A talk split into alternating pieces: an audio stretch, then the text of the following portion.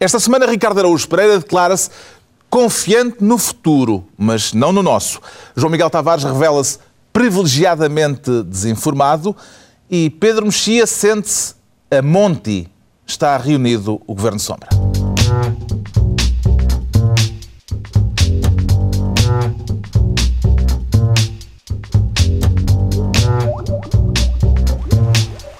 Ora viva, sejam bem-vindos. No final de uma semana em que a Ministra da Justiça anunciou na TSF que a lei que criminaliza o enriquecimento ilícito há de ir ao Tribunal Constitucional o número de vezes que for necessário até passar. Vamos discutir isso mais adiante neste Governo Sombra, em que, para já, o Pedro Mexia requer a pasta de Ministro dos Apoios Fatais. Quer dizer que nem todos os apoios são bem-vindos, Pedro Mexia? Bem, dependendo da concepção que tivemos dos apoios. Por exemplo, Luís Filipe Menezes, esta semana, diz que são bem-vindos todos os apoios à sua candidatura, por exemplo, do CDS e do PS, porque tem um candidato próprio, o que é uma originalidade. Que é uma coisa. Portanto, há pessoas que aceitam todos os apoios, no caso do Luís Filipe Menezes. Mas há situações em que, se calhar, há apoios indesejáveis. Mas há apoios indesejáveis. Ou seja, são indesejáveis, são contraproducentes. Acha que Fernando Seara pode estar a pensar o mesmo nesta altura? No caso de Fernando Seara, há dois problemas, que é não só o apoio, o único apoio até agora oficial a Fernando Seara é de Miguel Relvas, que não é um apoio de molde a garantir muitos votos, nem muita popularidade, digamos assim. E há a segunda questão, que é Fernando Seara não é candidato, que se saiba. Ele ainda não disse que era. Ainda não disse que era, e as últimas declarações que ele prestou sobre essa matéria foi que ia voltar à vida académica. Aparentemente, Fernando Seara estava muito desagradado com o facto de ter havido um negócio com a Câmara de Lisboa, de uns terrenos que permitiu que a Câmara de Lisboa abatesse uma parte grande da dívida que tinha, e que esse era um dos seus maiores argumentos de campanha. E de repente aparece Miguel Relvas a dizer que vai votar nele com todo o gosto. E a dizer que só Deus sabe quanto ele, Relvas, gosta de Fernando Seara. Foi uma das frases que ficou. As invocações a Deus e a Jesus Cristo na história do PSD não são de molde a alegrar muito as hostes. Já agora que fala de invocações a Jesus Cristo no PSD, Marcelo Rebelo de Sousa também falou sobre este apoio de Relvas a Fernando Seara e chamou-lhe o beijo da morte. Sim, é um beijo, não é um beijo simpático, enfim, uma daquelas variantes de beijos não simpáticos que eu me dispenso, dado o prime time Não vais fazer essa taxonomia? Não vou. Podíamos fazer... E tem nomes, os beijos não simpáticos? Os beijos bons, os beijos maus, dava um bom programa. Mas o que foi engraçado foi a reação de António Costa, que veio desafiar Relvas a candidatar-se ele próprio. Porque seria realmente a corrida mais fácil da história. Eu nunca tinha visto um candidato a dizer a pessoa com quem eu gostava mesmo de ganhar estas eleições era o senhor. Mas isso até eu. Foi bonito. Parece-lhe que, com tudo isto, a campanha já começou, João Miguel Tavares? Não, com certeza que já começou, apesar de tudo. Seara ainda não anunciou publicamente que é candidato, mas tudo aponta que vai ser. Quer dizer, eu não sei se Miguel Relvas tentou iniciar ali a sua vaga de fundo, mas correu-lhe mal. Agora...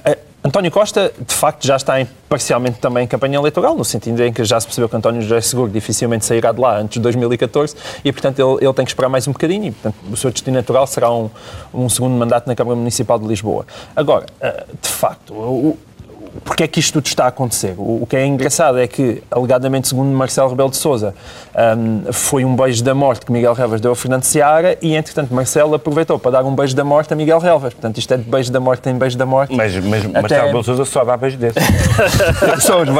São os beijos favoritos de Marcelo Rebelo de Sousa. No espaço público. Mas porque eu não quero criticá-lo, quer dizer, Marcelo Rebelo de Sousa... É que de repente pareceu-me que havia tanta segurança nessa afirmação. Não tenho informação. Já queria saber se havia inside information. Não tenho informação. Neste programa, mais adiante, vamos falar de inside information, e podia ser um caso desses. Mas isto é mais uma variação daquela modalidade conhecida como tiro ao relvas. E a modalidade é uma modalidade pela qual eu tenho a maior simpatia. Se fosse modalidade olímpica, eu estaria lá a concorrer. Portanto, todas as que acertam em relvas, mas é de aplaudir. Nenhuma se desperdiça. A minha dúvida é se Miguel Relvas não tem noção dessa modalidade. Pois, é uma boa pergunta. Acho que não tem. Porque ou quer queimar-se-ar, ou que não creio que seja o caso, ou então não tem a noção... Só Deus sabe... Quanto é que ele gosta de Seara? Deus pode ter informações sobre o que ele... Deus não se pronunciou. Pois não. Como é normal, Deus não se pronuncia muito sobre a vida do PSD. O problema é que Miguel Relvas é demasiado vaidoso para estar demasiado tempo calado. E durante algum tempo ele esteve confinado depois daquela desgraça toda da licenciatura. Mas agora já não se aguentou. Há imensos assuntos sobre os quais não queríamos ouvir. Ele não fala necessariamente sobre os assuntos sobre os quais... tinha interesse ouvi-lo. Que impacto é que pode ter o fator Relvas na eleição em Lisboa, Ricardo Araújo Pereira? É difícil prever porque não há nada que tenha impacto sobre Relvas, não é? Isso já sabemos por experiência do último ano, sobretudo. Agora, resta saber se Relvas tem impacto sobre qualquer coisa. Eu gostava de não esquecer que estas declarações foram proferidas na Universidade da JSD, que é uma universidade a fingir. Se há alguém que tem experiência em ensino superior a fingir, é Miguel Relvas, porque tem um curso a fingir e agora estava numa universidade a fingir. E depois há esta questão de Miguel Relvas estar sempre um passo à frente da realidade. Quando ele escrevia na Assembleia da República, frequento o segundo ano de Direito e só tinha uma cadeira do primeiro, e agora apoio este candidato, não é ainda candidato. E, portanto, é um homem que está sempre aquele passo à frente da realidade, sim, à frente do seu tempo. Enfim, é um visionário, vamos ver. Mas não vai fazer a vontade de António Costa e não se vai candidatar ele, não é? Acho que portanto, não. Tocou muita pena de António Costa. Imaginamos, claro. Está entregue a pasta dos apoios fatais ao Pedro Mexia.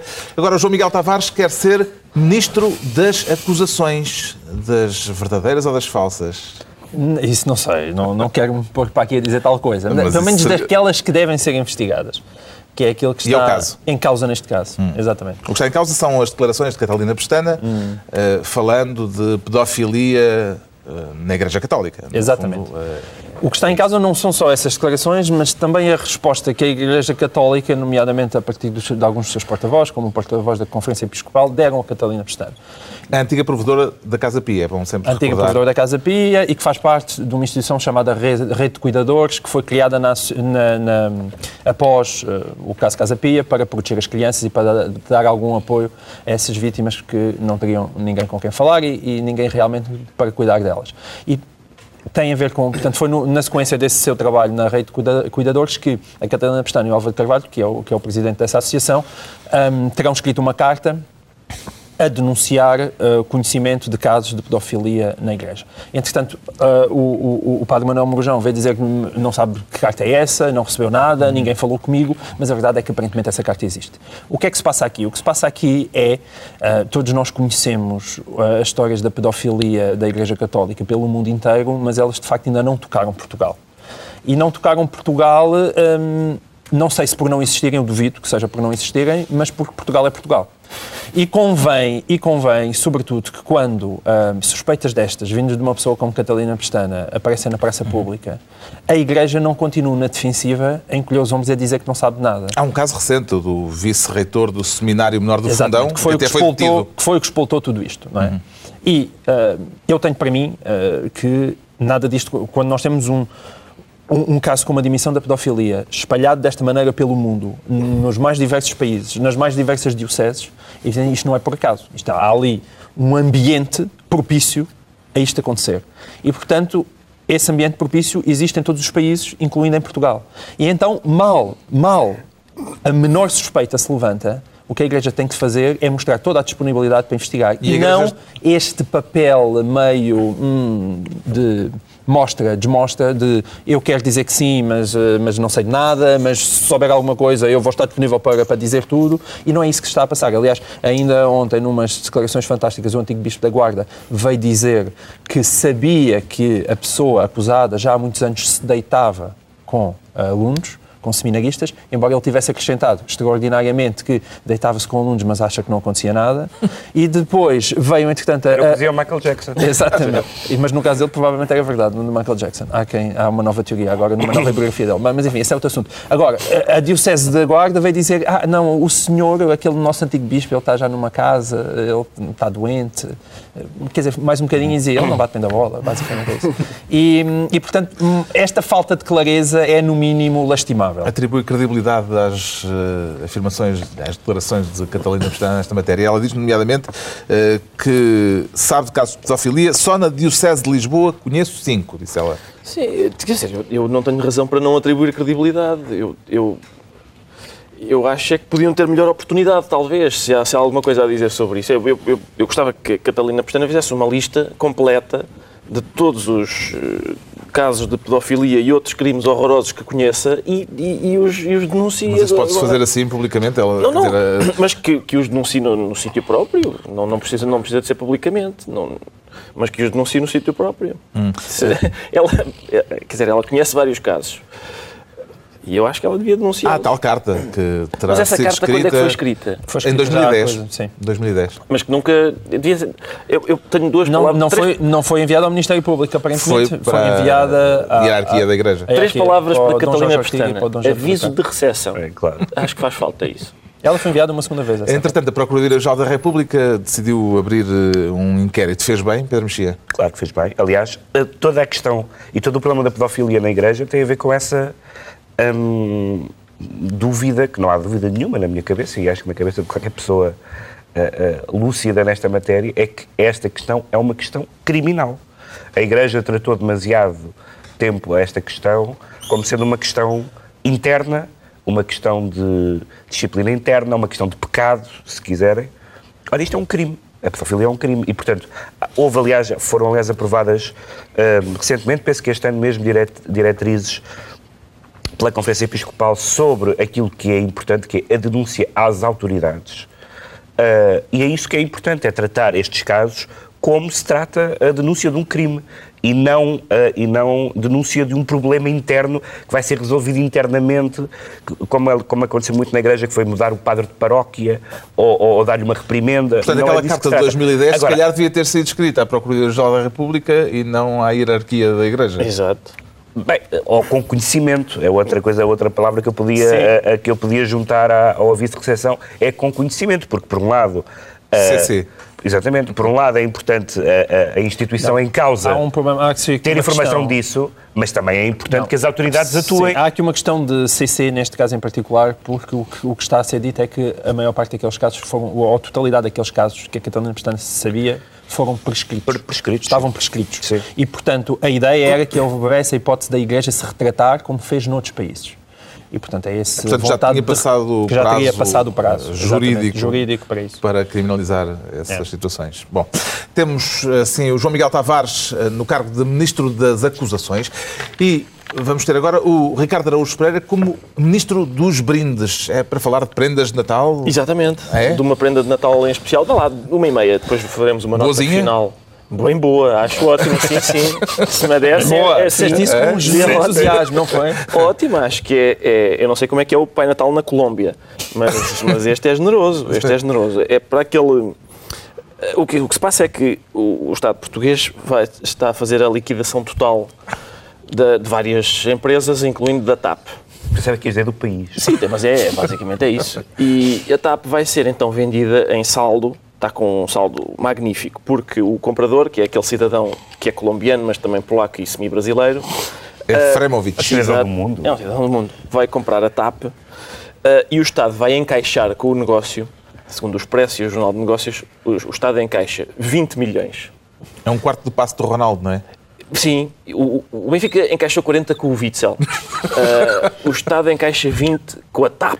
Uma frota de aviões e uma companhia de 20. Bom, eu não percebo muito de economia, mas parece-me que... Ao contrário de todos nós aqui neste painel. Não me parece muito, Eu duvido que não haja, uma vez que estamos em dificuldades, porque não recorrer ao estratagema ao qual as pessoas sempre recorreram quando estavam em dificuldades, que é, não haverá uma casa de penhores que nos dê um bocado mais do que 20 milhões pela TAP. Sinceramente, parece-me que não é uma hipótese a deitar fora. Esta da casa de penhores. O que se passa é, ao que parece, o negócio vai ser feito da seguinte maneira.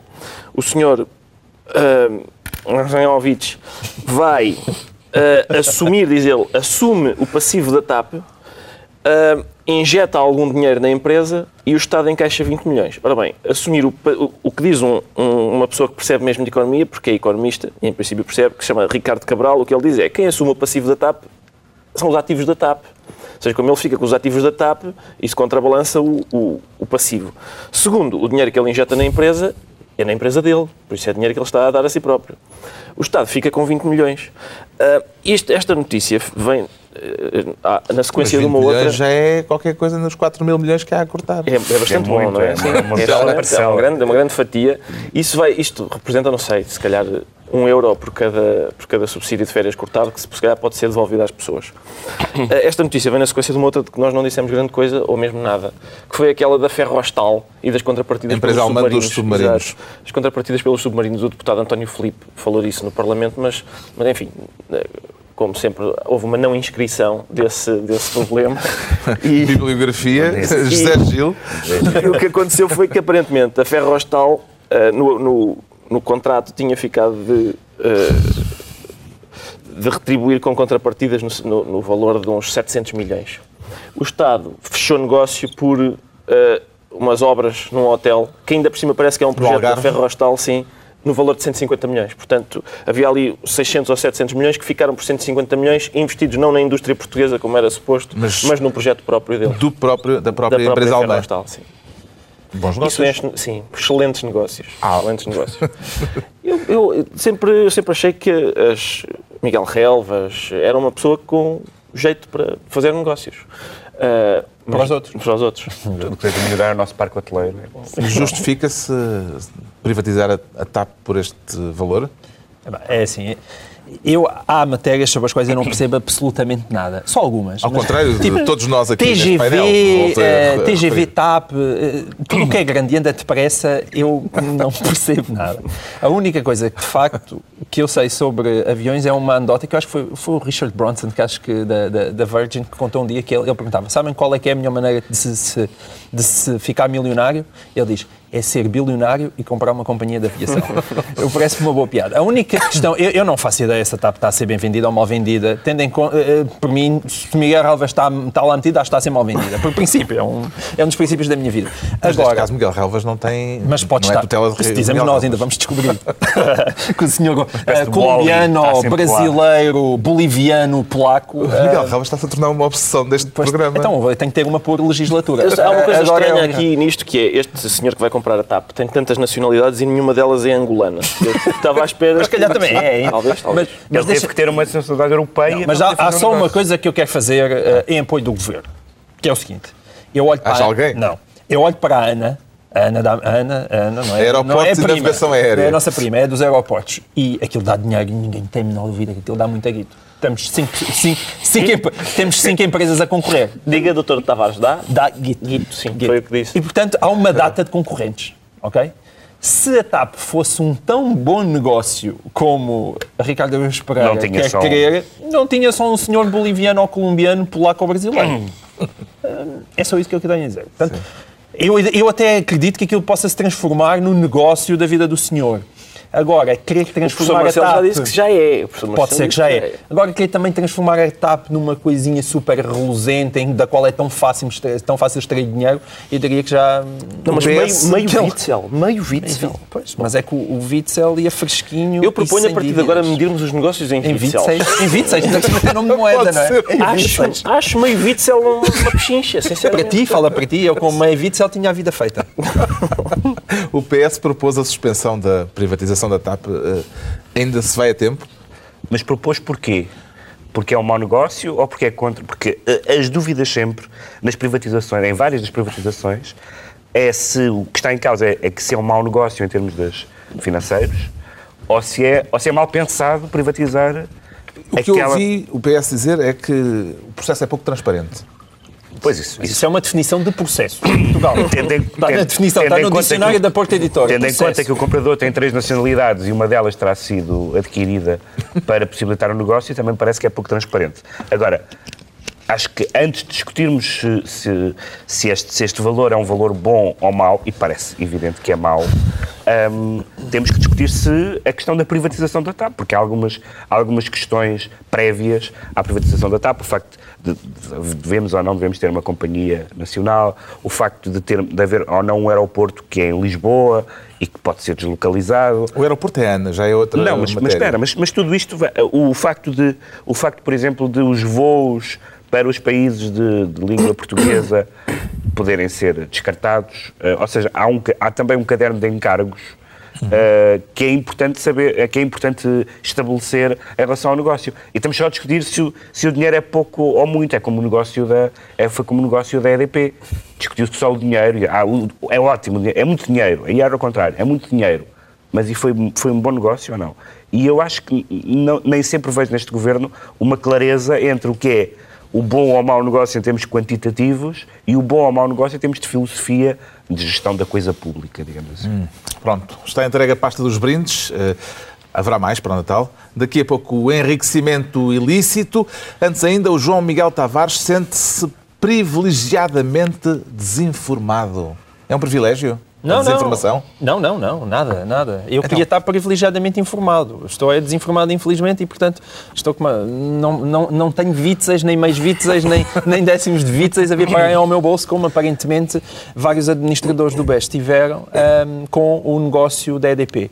Isto vem na sequência... Eu ia perguntar justamente o que é que tem a ver esse privilégio com bancos de investimento, empresas energéticas... É mais um caso que vem na sequência da investigação do caso Monte Branco, que já se via chamar para esta altura Cordilheira Branca, porque Monte é manifestamente pouco para assambarcar tudo o que está ali a passar. E de facto, quando eu vejo estas notícias, ainda por cima esta semana acompanhadas de mais investigações no caso das PPPs, em que parece que já não houve secretário de Estado, nem ministro do anterior governo que não tenha tido a casa invadida e vasculhada para saber o que se passou ali, eu tenho sempre um comunista... E nós a sabermos tudo em tempo real. É verdade. Essa é a outra parte. Eu nunca percebi se nós sabemos disto em tempo real, porque é a justiça a querer tramar a alguém, ou é a justiça a dar por adquirido que, assim como assim, isto é Portugal e não vai dar em lugar nenhum, mais vale a gente dizer o que é que aconteceu à comunicação social, porque nos tribunais nunca se há de provar. É uma daquelas coisas que eu nunca consegui bem perceber porque as coisas acontecem. Nunca é bom.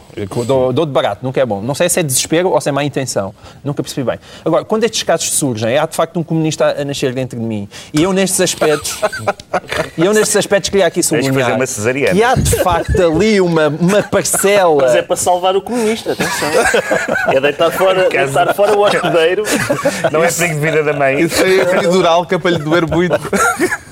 Mas o que eu quero dizer é que de facto há ali 0,1% da população, ou 0,5% da população, em relação ao qual eu tenho instintos profundamente comunistas, porque, sobretudo, neste tipo de alturas em que deixa-me fazer a conversa mesmo de Jerónimo de Sousa e de Ricardo Araújo Pereira. Na altura em que nós estamos a cortar... Na altura em que nós estamos a cortar a reforma ao velhinho... A jogatana. E o grande capital a meter a pata em cima do velhinho que não tem acesso ao medicamento na farmácia. Isto é uma absoluta obscenidade. E de facto, estas pessoas... Qual é que é o problema aqui? É que são demasiadas pessoas e demasiado poderosas para isto ser por acaso.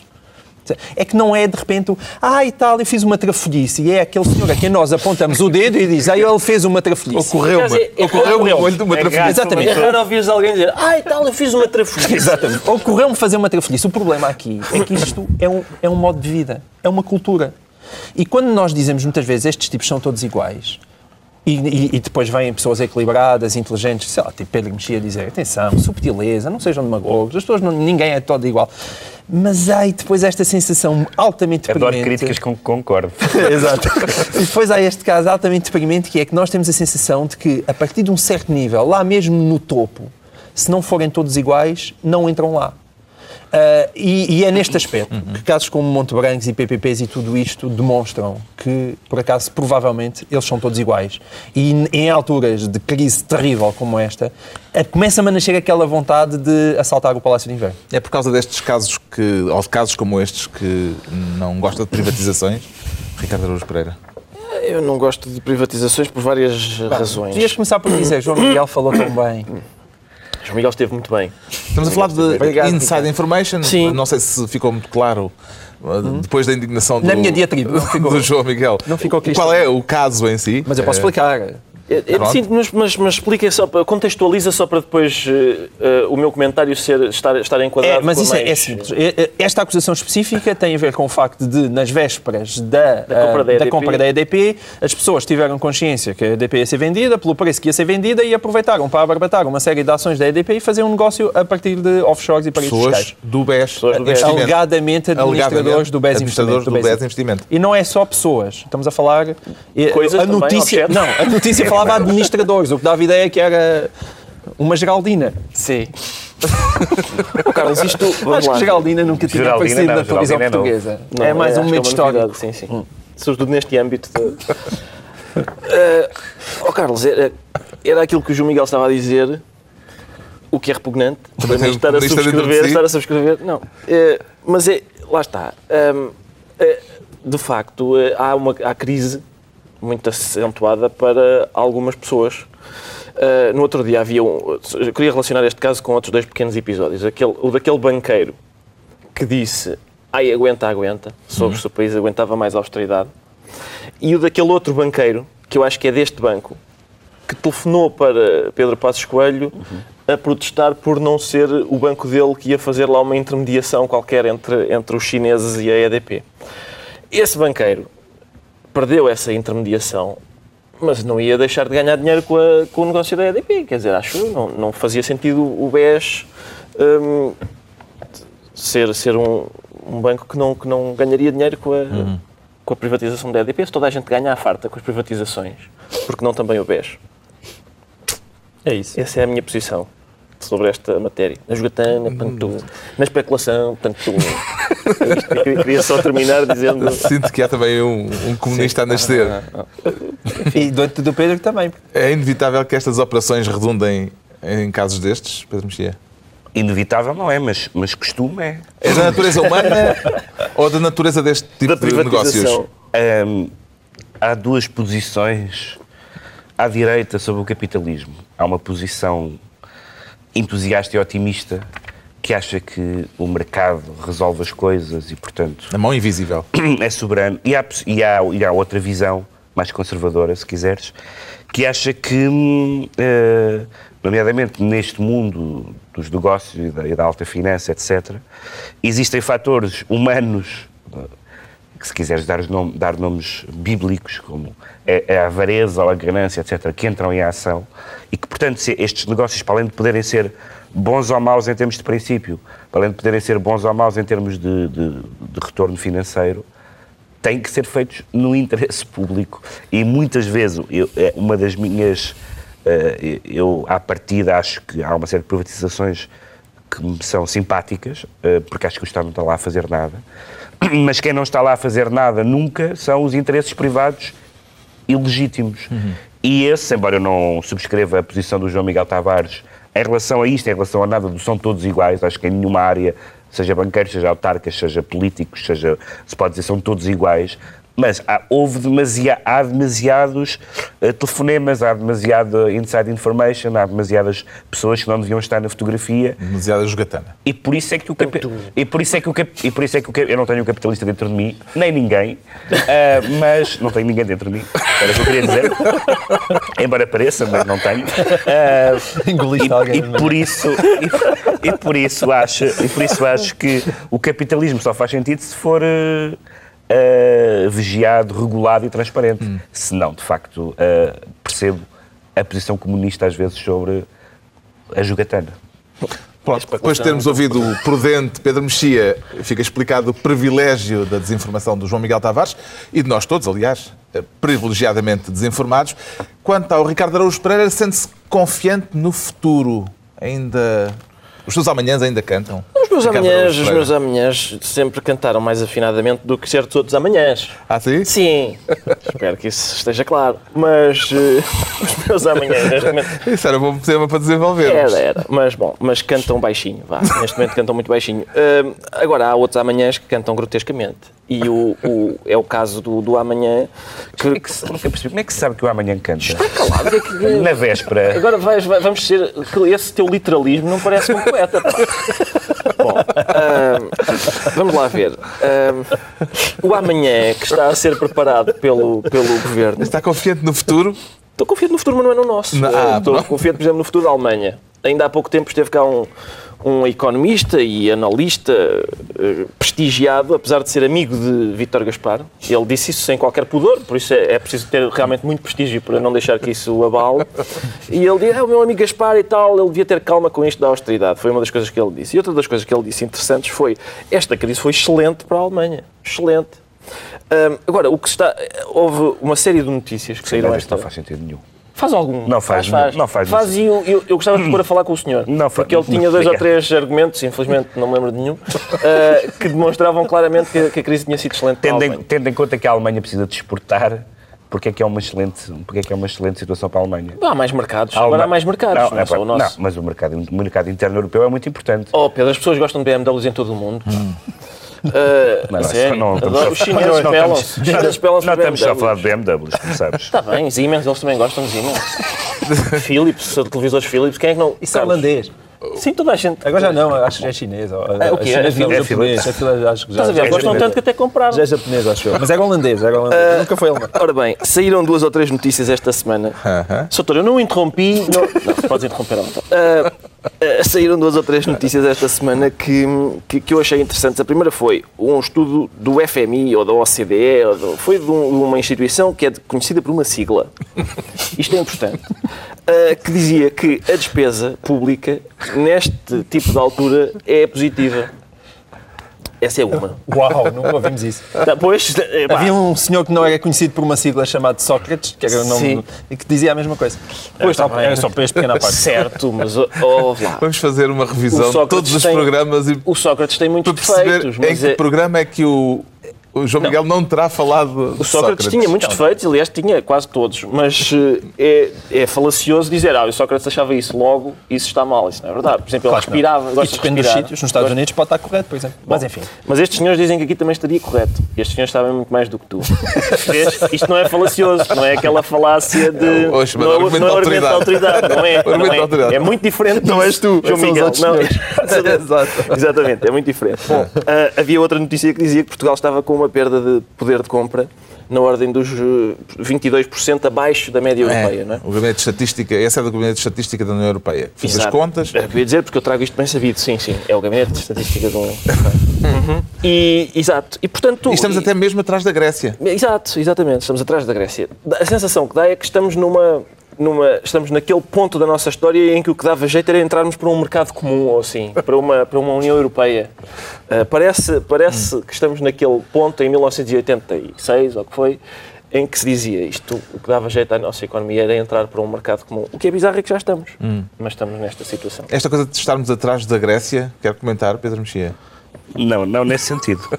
Nesse sentido não quero comentar, mas eu acho que... Deixa-me só, antes de dizer uma coisa sobre o assunto, esta ideia germanofóbica também é um bocadinho... Aliás, esta semana juntou-se à germanofobia Berlusconi, de quem vou falar a seguir, sim, que também diz que estamos a ser germanocêntricos. E a Alemanha está a agir como como é que vamos dizer agora, um player racional. A Alemanha está na situação dela a fazer o que provavelmente outro país faria, ou o que nós, se fôssemos ricos, faríamos, provavelmente. Isso não digo que não. Pronto, ponto número 1. Claro. Segundo lugar, não creio que nenhum país europeu tenha interesse, não entidades europeias e muito menos países ou entidades extra-europeias, nenhum país europeu da União Europeia tem interesse na crise. Não estou a ver como.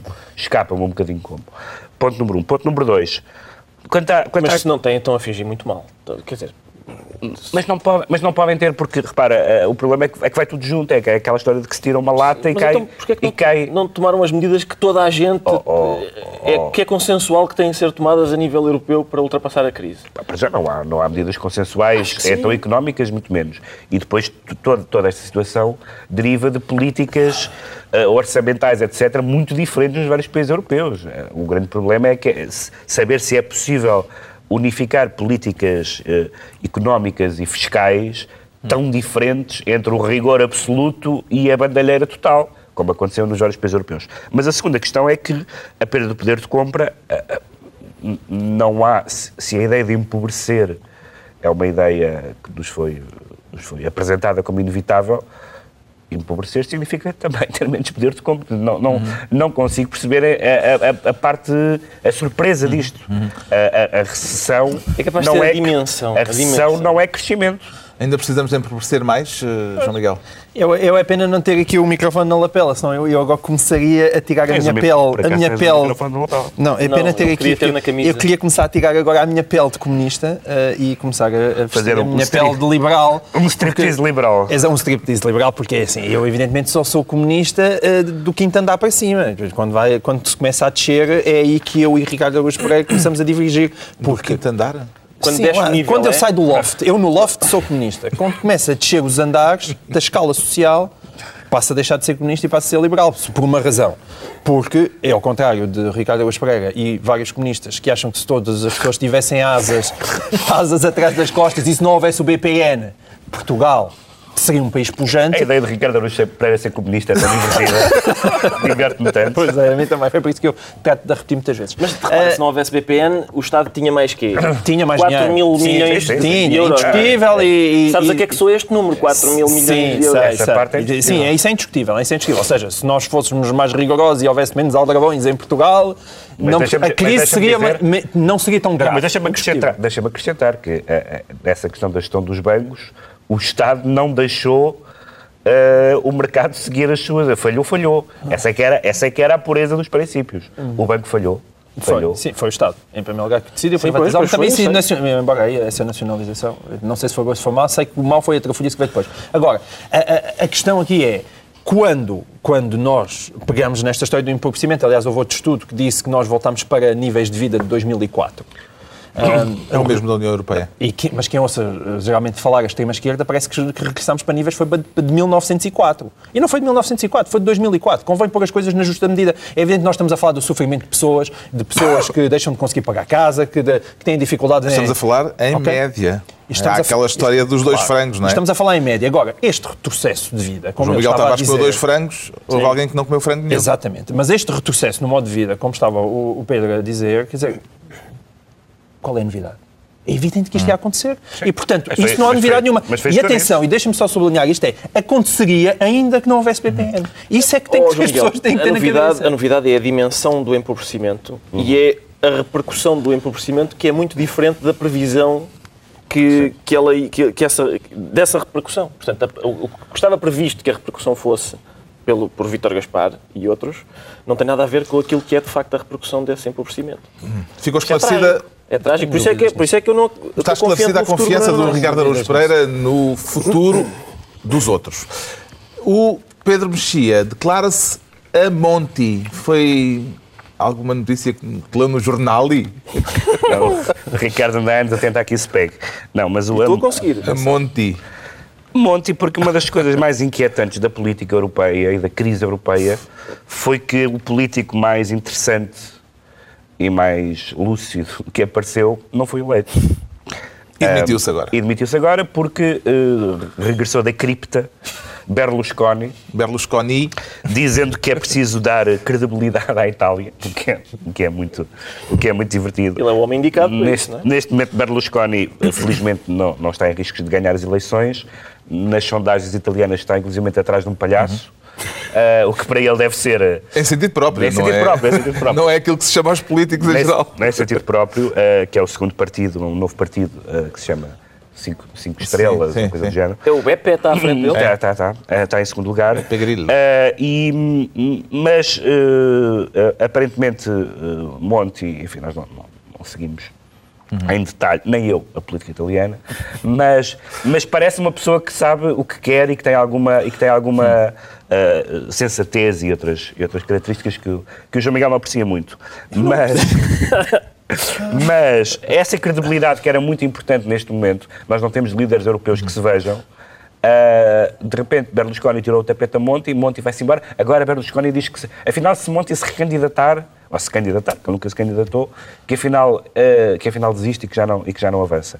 E, portanto, temos a dupla perplexidade. Por um lado, tivemos um líder minimamente inspirador, ou pelo menos decente, que não foi eleito, e agora já nem com isso contamos, aparentemente.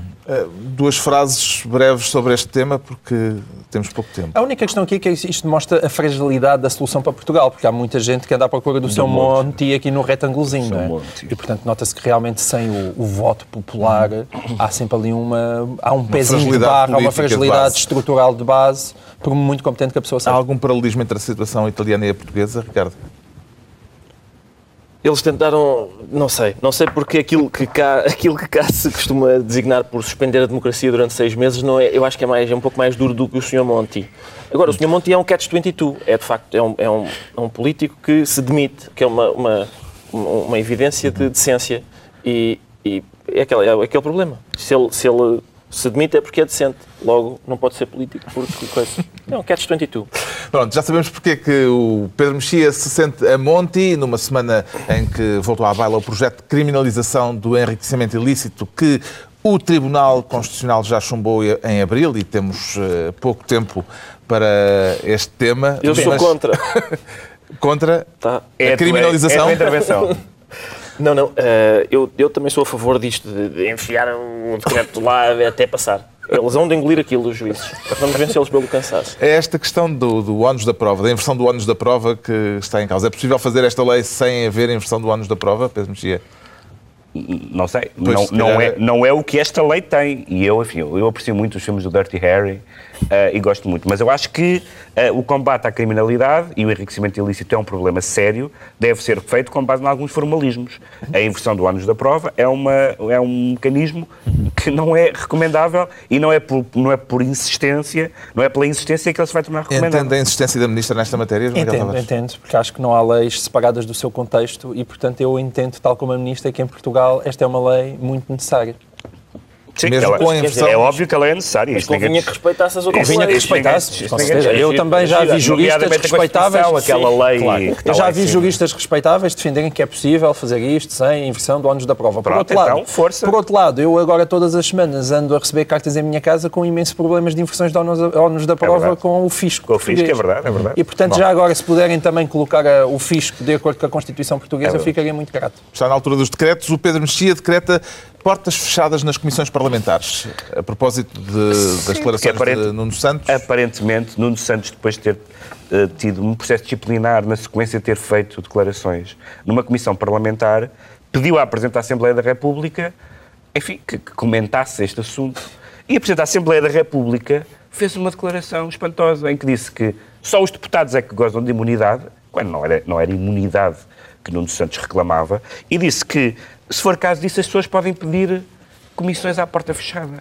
Ora, um diretor de uma estação pública foi sancionado, ou pode vir a ser sancionado, por causa de declarações que prestou num órgão de soberania. E o que diz a Presidente da Assembleia da República é que fechassem a porta e ao menos ninguém sabia isso. Eu acho que essa é uma...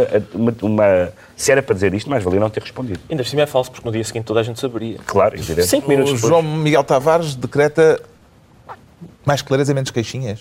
Sim, é por causa de um comunicado da Newshold, que é aquela empresa... A Newshold, que é a empresa angolana que detém... Controla o jornal Sol. Toda a gente diz, aparentemente com verdade, de que e ela própria confirmou que está muito interessada. O aparentemente é que provavelmente é o único concorrente verdadeiro à RTP. E fez um comunicado muito eriçado e muito indignado. Muito? Eriçado. Ah, eriçado. E muito, sabes que eu tenho dificuldades na articulação. Não, é essa. Muito eriçado. Já gozam comigo. Não, eu não percebi a palavra. Eu não percebi a palavra. Já não se pode dizer. Se eu fosse coxo, ninguém usava comigo. Como sou deficiente da fala, vocês... Bom, desde que não andasses no programa... Este programa, a locomoção deste programa não é pouco, é pouco. Temos que começar a fazer isto à volta da mesa, sempre a circular. Dá mais das vistas. E a única coisa que eu acho é que, para o primeiro comunicado supostamente esclarecedor, está demasiado irritado. Eu menos calma, mais explicações. Mas o comunicado é muito engraçado, porque eles dizem, nós temos dinheiro, é? Nós temos dinheiro. Todo o comunicado é divertidíssimo, eu aconselho a ser lido. O Ricardo Araújo Pereira decreta que se google capitalismo. Sim, porque Eric Schmidt, que é o presidente da Google, manifestou-se esta semana orgulhoso do esquema de fuga aos impostos que montou para o Google e acho que é muito bem sucedido com paraísos fiscais e a Google tem fugido a impostos no valor de milhares de milhões de euros. E aparentemente legal, não é? Sim, e alguém lhe perguntou, mas isso, acha que isso é decente e tal? E ele disse, chama-se capitalismo. Foi a frase. Então, E é aí que eu também fico com o ministro outra vez. Vou ficar outra vez o casaco. O João Miguel Tavares passou este programa de um bocadinho... Esquizofrenia política. É esquizofrenia. Transformismo. A esquizofrenia aqui. Está concluída mais uma reunião da semana, 2 a 8 dias, à mesma hora. Novo Governo Sombra, Pedro Mexia, João Miguel Tavares e Ricardo Araújo Pereira.